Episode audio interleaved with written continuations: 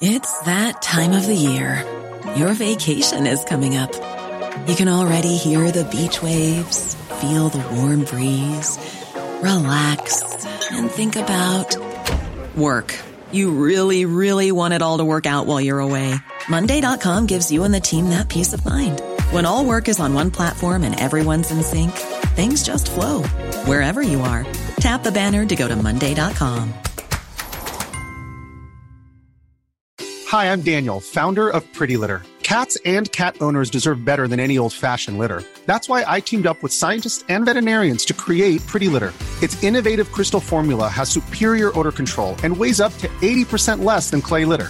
Pretty Litter even monitors health by changing colors to help detect early signs of potential illness. It's the world's smartest kitty litter. Go to prettylitter.com and use code ACAST for 20% off your first order and a free cat toy. Terms and conditions apply. See site for details.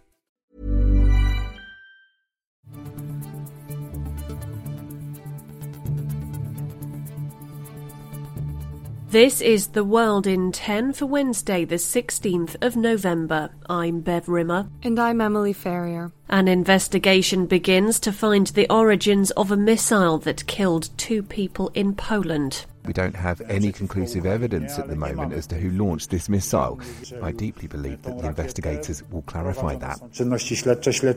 And Donald Trump has announced his presidential run for 2024. I think he starts with a built in level of support. First, investigators are looking into whether a missile that reportedly killed two people in Poland came from Russian forces. It hit a village near the border with Ukraine. Poland's defense ministry says it was a Russian missile and has summoned the country's ambassador to explain what happened. Journalist Paulina Olszanska, who's based in Warsaw, has been covering this for the Times of London. Now the question is whether this was a result of what was happening in Ukraine, where we were seeing an unprecedented blitz across the whole of Ukraine, and whether these were deliberate rockets that crossed the border, or whether it was an accident, or whether it was just shrapnel that crossed over. So pieces of rocket that maybe hit somewhere else and then landed in Poland. As you can imagine, everyone is extremely nervous. Moscow has denied it had anything to do with the missile. The Polish president has called for a moment of calm. More from Andrzej Duda. Of course, we know that all day today Russia was attacking Ukraine with rockets, but we don't have any conclusive evidence at the moment as to who launched this missile. The investigation is underway. I deeply believe that the investigators will clarify that. Three US officials believe the missile could have been fired by Ukrainian forces trying to intercept a Russian one. US President Biden, speaking at the G20 summit in Indonesia, suggested at this early stage that could be right. I don't want to say that till we completely investigate, but it's unlikely in the minds of the trajectory that it was fired from Russia. President Biden said he would fully support Poland's investigation, as will the UK Prime Minister Rishi Sunak. Other world leaders in Bali have called for an end to the war in Ukraine. European Union Commission President Ursula von der Leyen said it was about time. We offer our full support to Poland and assistance with the ongoing investigation. We will remain in close contact with our partners on the next steps we will stand with Ukraine as long as it takes, and we stand united. On the way, Molotov cocktails fly across Chile's capital as student riots escalate. And there's some sparkle in the air as a Disney favourite makes its return after nearly 20 years. To the United States now, where Donald Trump's announced he'll run for president in 2024. It comes just a week after disappointing results for the Republicans in the midterm elections.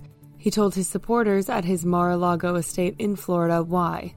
Our country is in a horrible state. We're in grave trouble. This is not a task for a politician or a conventional candidate. This is a task for a great movement that embodies the courage, confidence, and the spirit of the American people. The former president hopes to become the country's second commander in chief ever elected for two non consecutive terms, the first being Grover Cleveland in the late 1800s. While in office, Trump became the first president to be impeached twice, and his troubles didn't stop there. He's currently being investigated by the Justice Department for his activities before and during the January 6, 2021 attack on the U.S. Capitol, as well as his retention of classified documents at his Mar a Lago estate after he left office.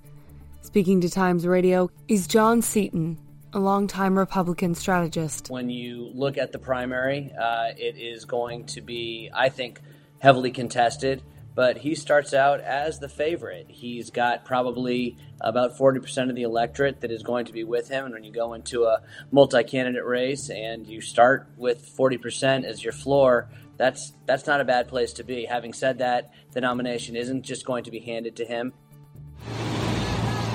Student protests have broken out in Chile. Tuesday saw violent scenes in Santiago with rocks and Molotov cocktails appearing to be thrown towards police. Gorka Verde is the chief of the gendarmerie in the capital city. The traffic was blocked by the people that came out of the school. They cut the traffic with a barricade they kept at the place and then they threw objects such as rocks and Molotov against gendarmerie officers. Demonstrators say they want a fairer education system and have complained in recent weeks of staff shortages and of being taught in unsuitable buildings. The Mexican government still owes an explanation to the families of 43 students who disappeared eight years ago, according to an international human rights body. On Tuesday, the Inter American Commission on Human Rights presented their most recent report into the matter of the Ayotzinapa school and the role that armed forces played in the crime. The IACHR Commissioner Esmeralda Arosemena de Troitiño said the efforts to cover up what happened to the students is part of a pattern of abuses in Mexico. The army still takes a position where they will not hand over all of the information. The responsibility they have, and I link this to the work of the institutions responsible for the investigations, is that the information that has been gathered can be used in an effective way to identify the participation of the armed forces in the events of the 26th and 27th of September 2014. She added that the country has an international obligation to provide a satisfactory explanation about the fate of the students and that the issue is being taken very seriously. We want to tell the Mexican state that we put the Ayotzinapa issue in the foreground, that the victims of this case deserve a response from the government. The previous Mexican administration said that they were abducted by corrupt police working with a local drug gang and then killed.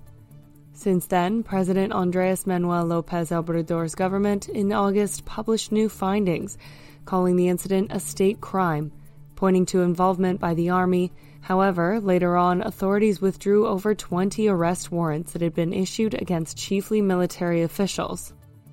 You're listening to The World in 10 from the Times of London, analysis and insight into global events in just 10 minutes. With a shock from the world of tennis now, here's John Jackson. The most successful men's Grand Slam tennis player is out of the end of season ATP finals. Spain's Rafa Nadal was eliminated as Norway's Casper Ruud beat American Taylor Fritz in their round robin match in Turin on Tuesday. The result also guaranteed that Spanish teenager Carlos Alcaraz would end the year as the world number one. The 19 year old isn't competing at the tournament because of an abdominal injury, but will be confirmed as the youngest year end number one since the ATP rankings began in 1973. Although eliminated, Nadal will still play Ruud in the night match on Thursday. The finals take place on Sunday to the world of entertainment now, and we're going back to Genovia soon as a third Princess Diaries movie is on the way. And even though it's been a whole 18 years since the last instalment, this will pick up where the last episode left off. The movie starred Anne Hathaway as awkward but lovable Mia Thermopolis, who finds out she's inherited the keys to a little known European kingdom. And Julie Andrews impeccably filled the role of Mia's grandmother, Queen Clarice. The Mary Poppins actress has said she's keen to come on board if there's a wonderful story to tell, and Hathaway has certainly not ruled out a return to Mia's glittering shoes. But it's early days and no cast has been confirmed yet.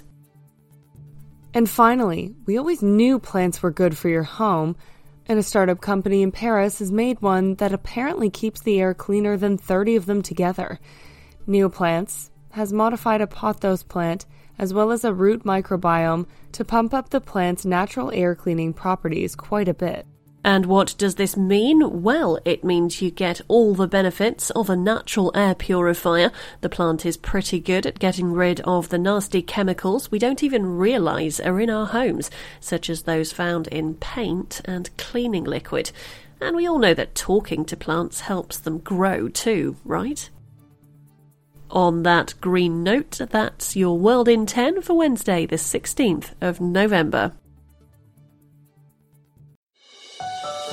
This podcast from The Times is brought to you in partnership with Google Podcasts. Hey, it's Danny Pellegrino from Everything Iconic. Ready to upgrade your style game without blowing your budget? Check out Quince. They've got all the good stuff shirts and polos, activewear, and fine leather goods, all at 50 to 80% less than other high end brands. And the best part? They're all about safe, ethical, and responsible manufacturing. Get that luxury vibe without the luxury price tag. Hit up quince.com slash upgrade for free shipping and 365 day returns on your next order. That's quince.com slash upgrade.